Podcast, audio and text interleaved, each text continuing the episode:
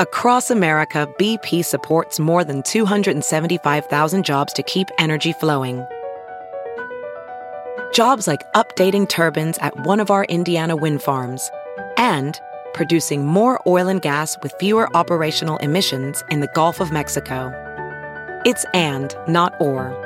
See what doing both means for energy nationwide at bp.com slash investing in America.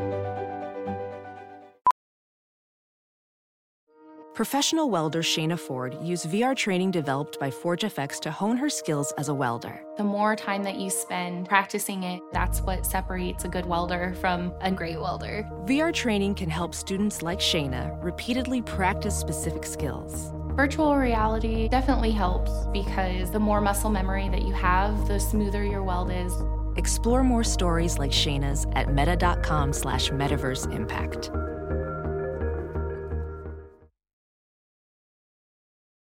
The following podcast is a Dear Media production. Welcome to Raising Good Humans. I'm Dr. Aliza Pressman, and today I am just so beyond honored to have Professor Alan Sroufe back. He is the leading developmental theorist of this whole generation, and his work on helping us understand how we come to be who we are is so seminal.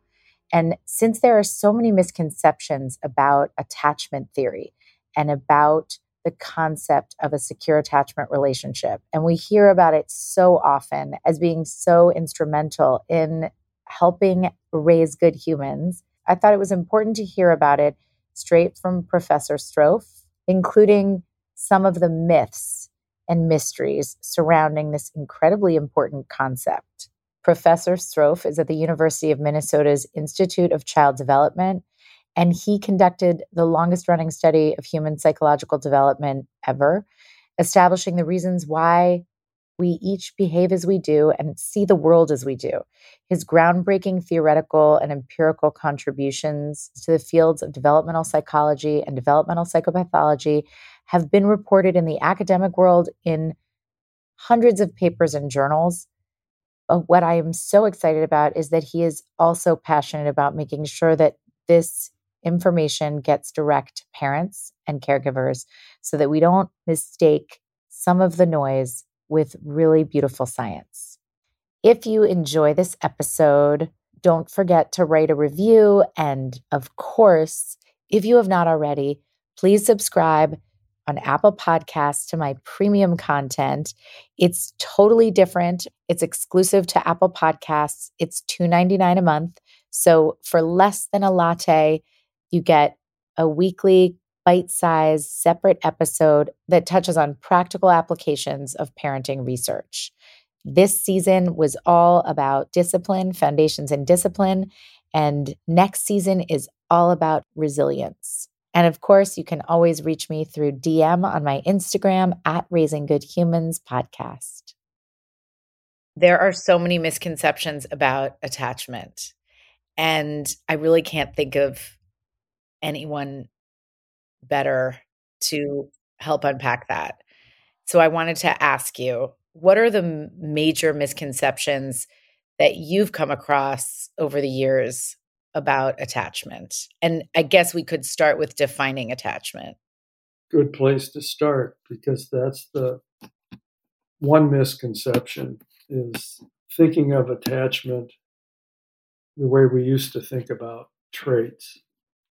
So it's something you could have too much or too little of, individual characteristics that are on dimensions.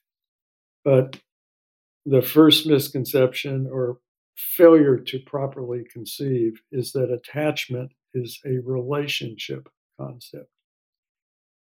It's a descriptor of a relationship. So when we say an infant is securely attached, that's actually shorthand for saying this infant has a secure relationship with this partner. Perhaps the best synonym for secure is confident the infant is confident in the responsiveness of this partner. That's what a secure attachment means. There are other parts of the definition. Attachment is often referred to as an emotional bond And it is indeed that. It's an emotional connection between the infant and the caregiver. And of course, it's a two way connection. Caregivers are attached to infants also. But it's not entirely symmetrical because the infant is dependent upon the caregiver for care. The main ingredient in secure attachment is caregiver responsiveness to the infant. And one of the, the difficulties that thinking of attachment as a relationship solves is the question of what's the relationship between attachment and temperament? Is temp are, are attachment differ- differences simply temperament differences? People often ask, what about temperament? Aren't these differences in attachment just differences in temperament? And once you understand attachment as a relationship, you can see where that cannot be true. Temperament's a characteristic of an individual. And the same infant could be securely attached to one parent and anxiously attached to the other. And therefore, it can't be simply reducible to temperament.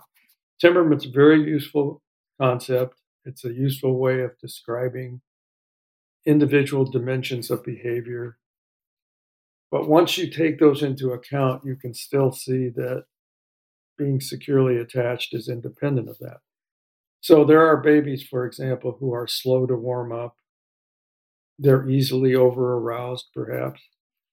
Well, being responsive to that baby means making sure your ministrations are gentle and well timed and that you have smooth transitions, gradual transitions to other activities.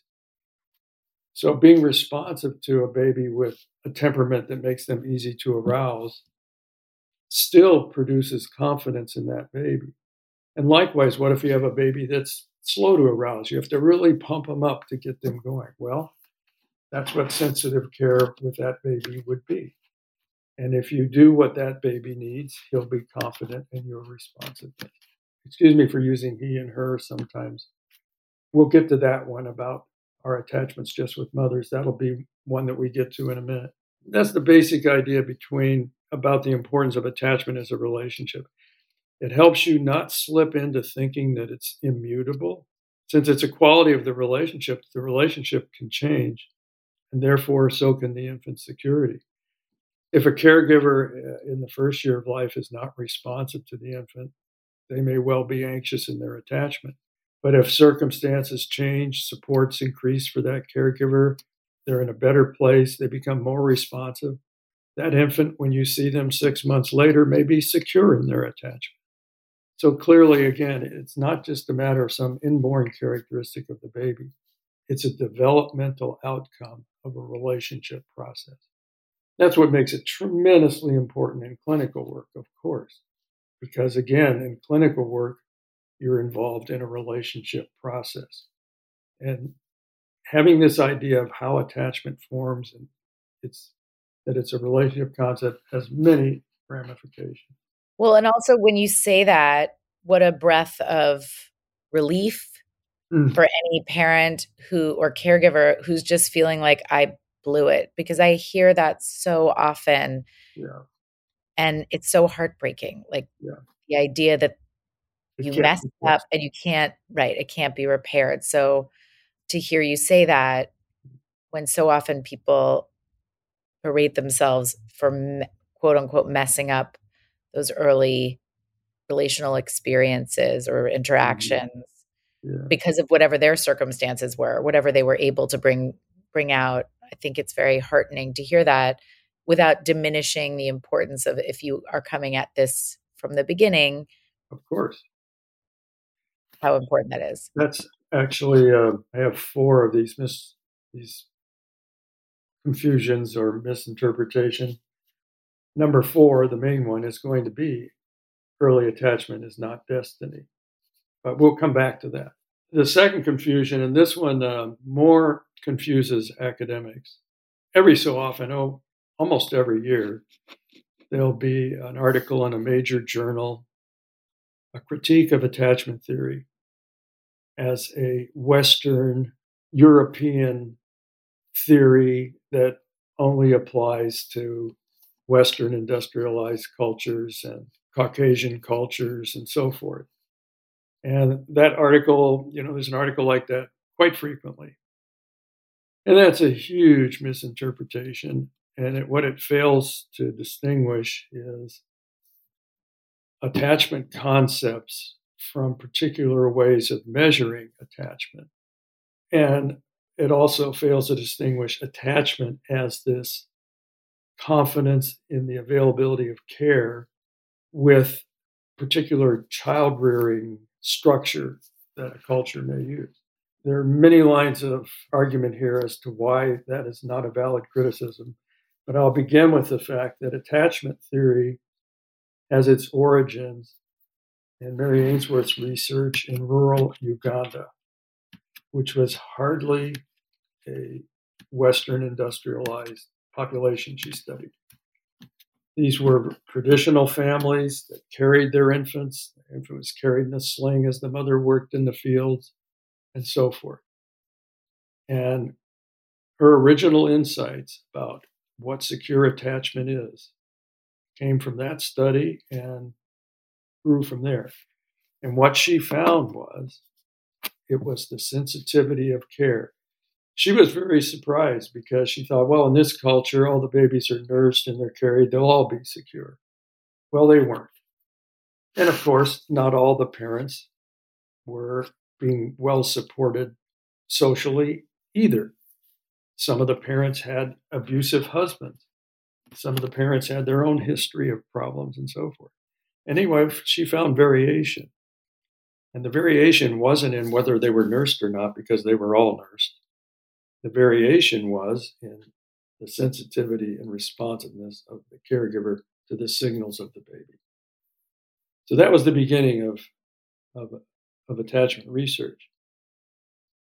And then, of course, I mean, the ball was picked up, and many of the mm-hmm. early studies were done here in the US and in countries. And that's true. But in the last three decades or so, Attachment relationships have been studied in mountain villages in Mexico, street children in Bogota, every every continent. And the same thing is found. If parents are sensitively responsive to infants in the first year of life, the infant will have a secure attachment. Now, there are some cultures where the strange situation, which is the measure we use mainly here, is not very appropriate. Because in some cultures, and this first came up in a trad- traditional Japanese family study, because in those families, this was back a ways when there were a lot of traditional Japanese families, infants were never left by their caregiver ever. They slept with the mother, they were always with the mother. I think the mothers went on their job interviews with them. Being a little facetious there, but the point was, and my, my Japanese colleagues assure me this was the case. Well, you bring them into the laboratory and have their mother leave them in a strange environment, they're flipped out, of course, and they don't get settled, of course. This was traumatic for them. But that doesn't mean attachment theory didn't work because in fact home observations of those babies show the same kind of variations and then subsequently studies with more with non-traditional japanese families using the strange situation it works the same as in us so there, there are lots of reasons why this is not a culture bound theory part of that's probably a hangover from uh, traditional psychoanalytic theory which was culture bound Freud didn't take a lot of account into cultural variation. Erik Erikson did, of course, and other people have since. But attachment theory very much always has been interested in culture because we want to know more than how does the secure attachment form with the primary caregiver. We want to know all about the socialization development of children. And yes, there are cultures where very early, like in the second, third year of life, even older children are caring for babies. And there are cultures in which many people in the community care for babies. But there's no culture in which babies are not raised by their mother in the early months of life. None.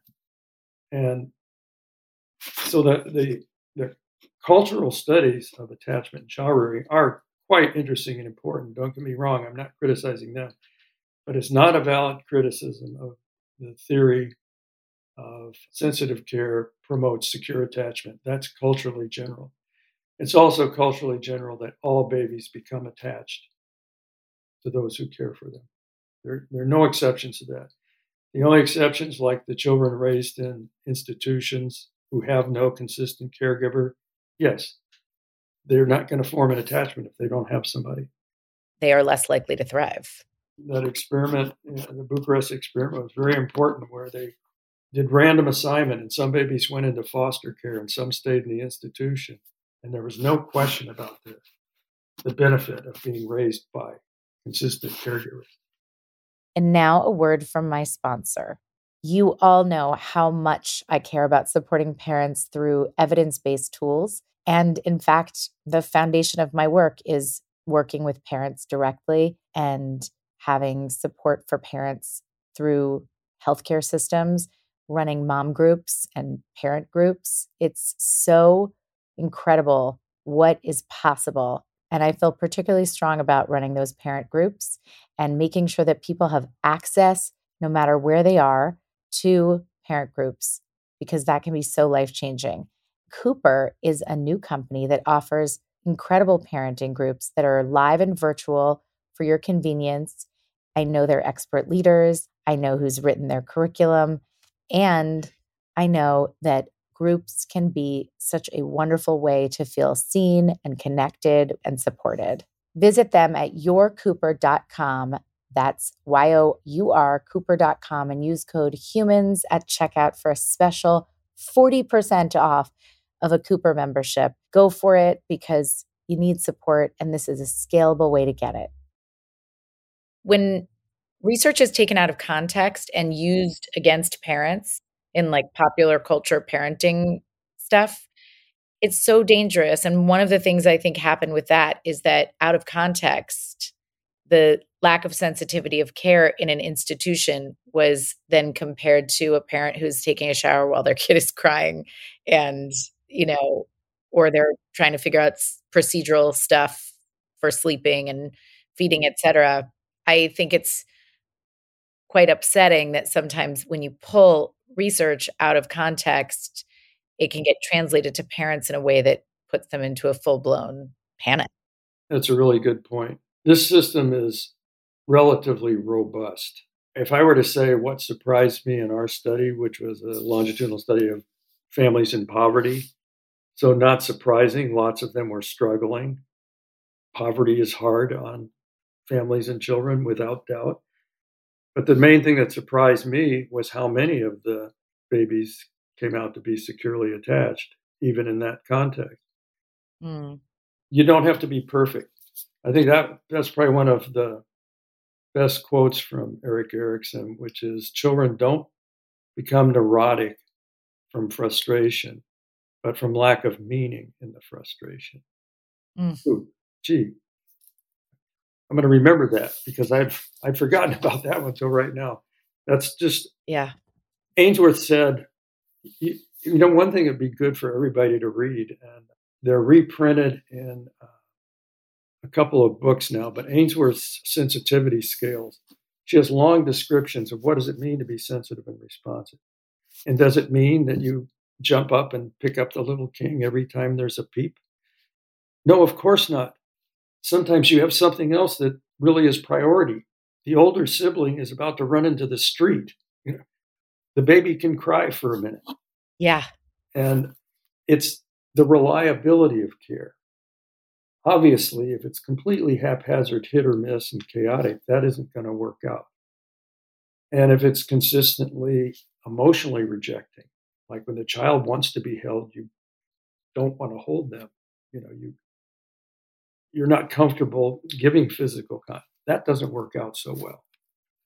But most parents can do this if they have adequate support and adequate space. I think we should move on to number three. It's yes. Kind of ties in with what we've been talking about. And that's this idea of can you only be attached to your biological mother? I can't find that written anywhere in Bowlby. I don't know where that idea ever came from as a criticism that attachment theory says you have to be, your mother mm-hmm. has to be the primary caregiver. I mean, mothers have a number of advantages. They've carried this baby, they already have a kind of investment that it's harder for fathers to have. They can nurse. They have a lot of advantages. There's nothing, there's nothing wrong with mother being the primary caregiver. That's commonly the way it is.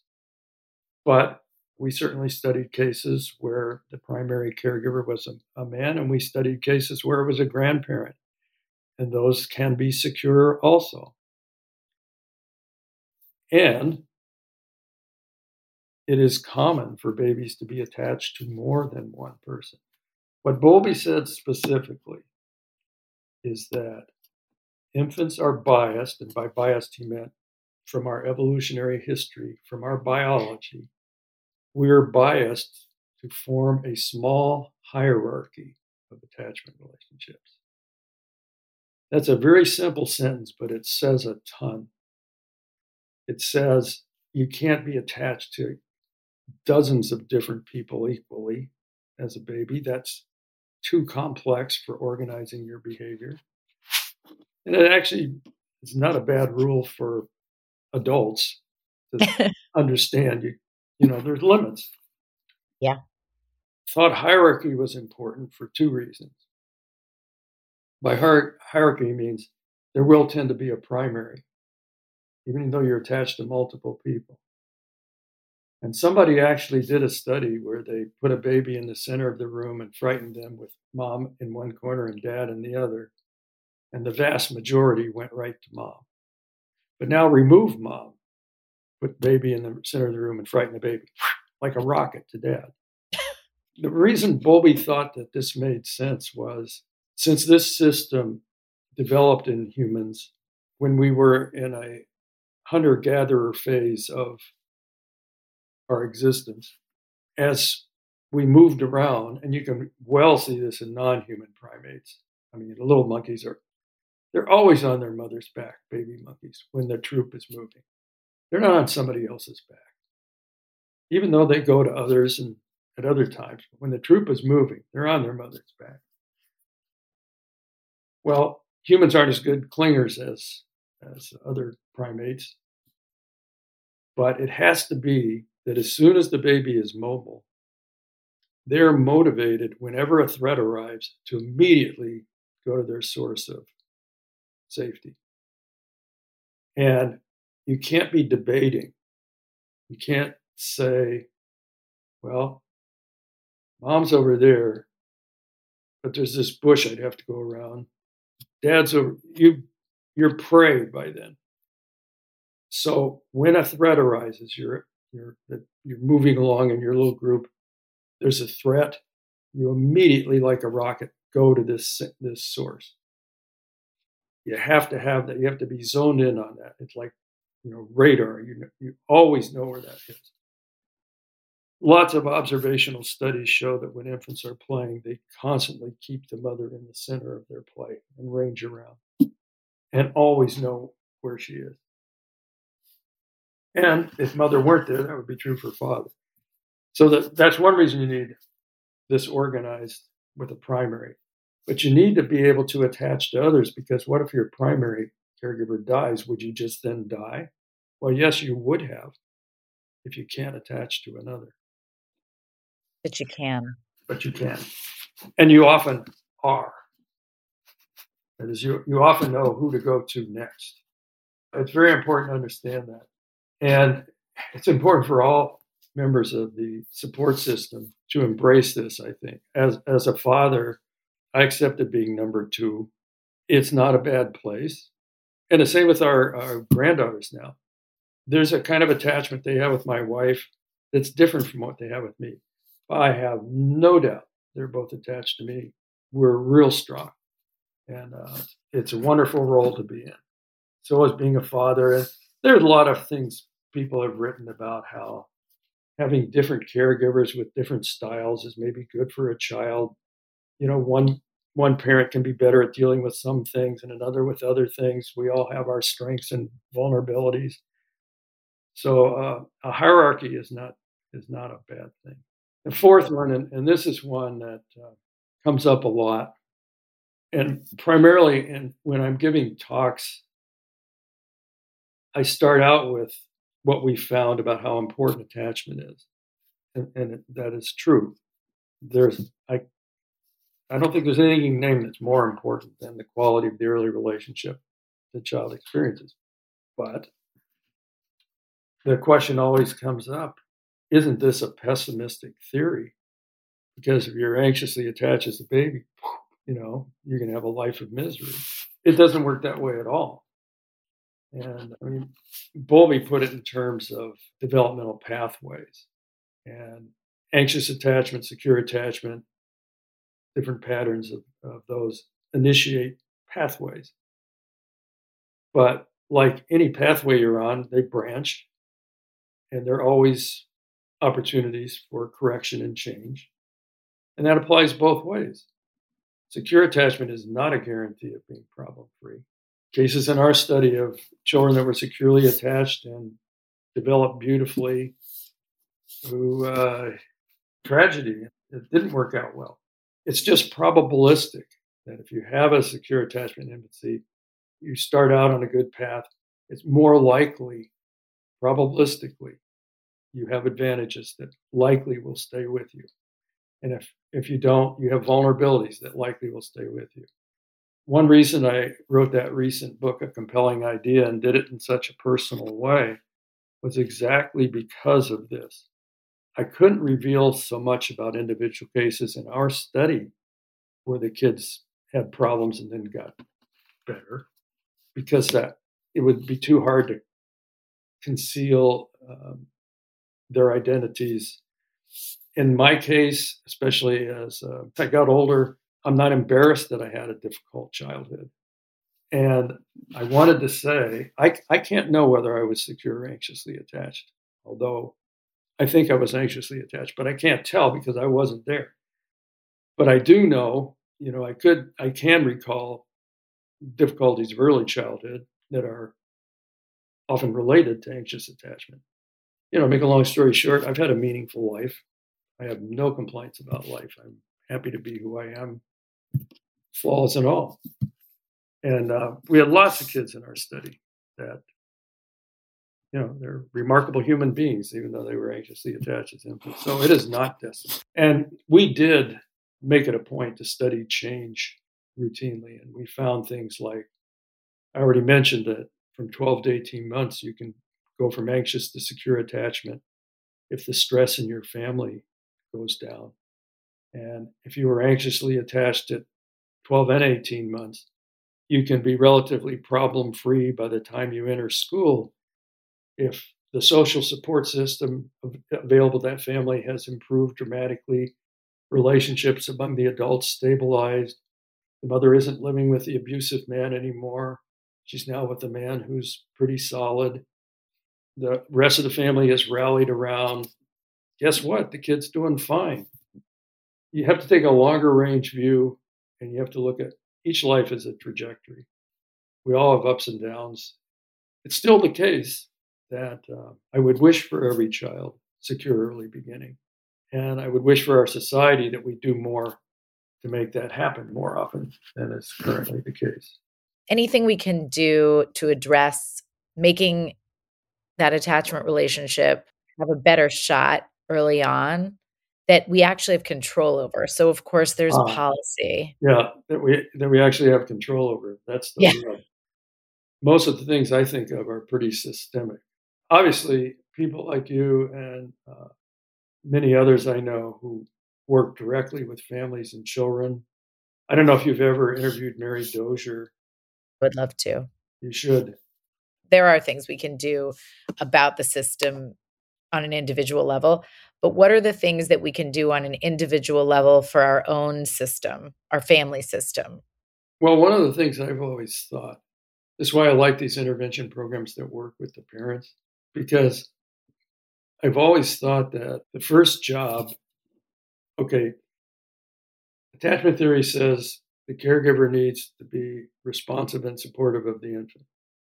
The family's job is to be responsive and supportive of the caregiver. Our job is to be responsive and supportive of the family. That's what real family values would be. Would be. So I like intervention programs more broadly. We developed one here that actually wound up being um, used pretty well in Germany. There's another person you could interview sometime.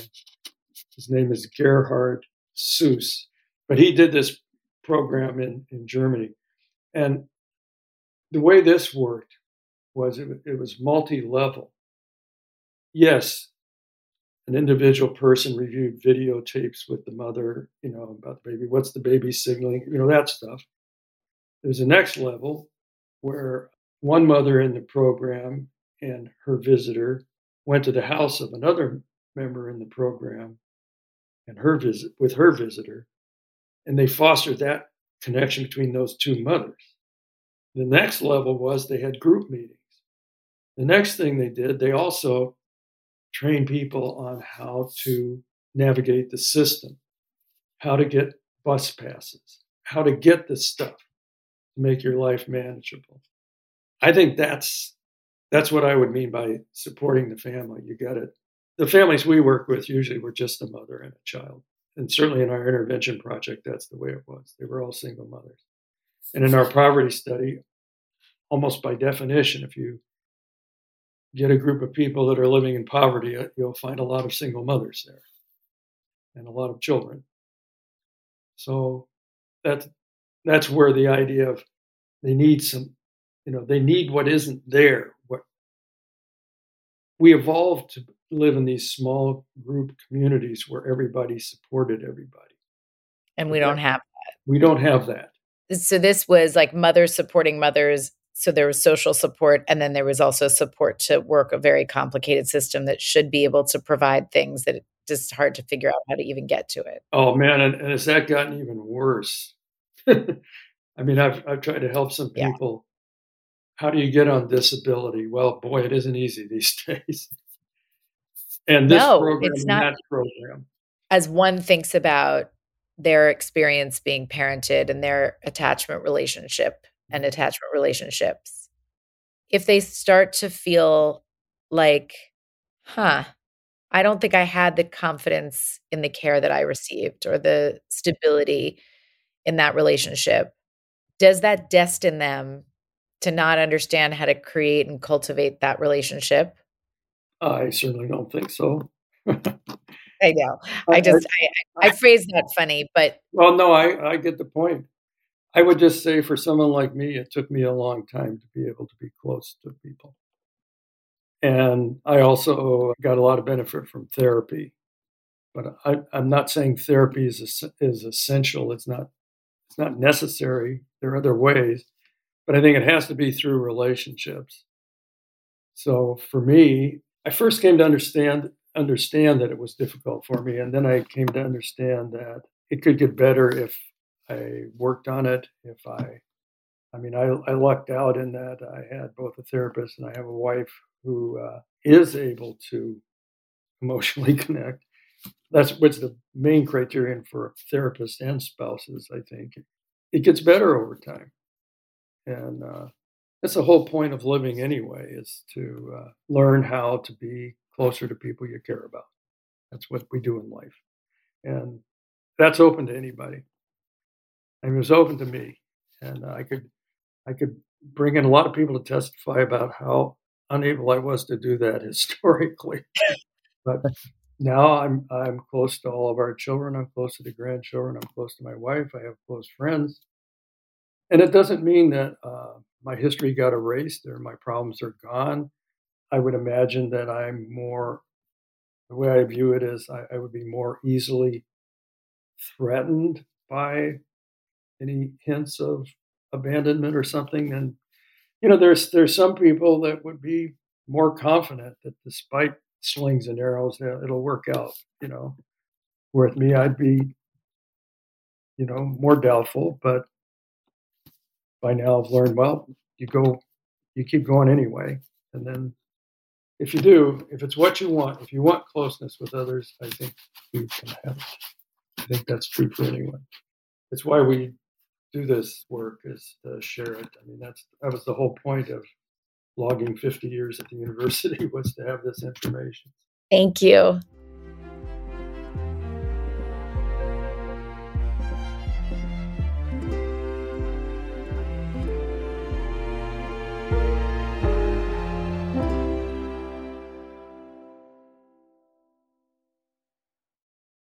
Please note that this episode may contain paid endorsements and advertisements for products and services. Individuals on the show may have a direct or indirect financial interest in products or services referred to in this episode.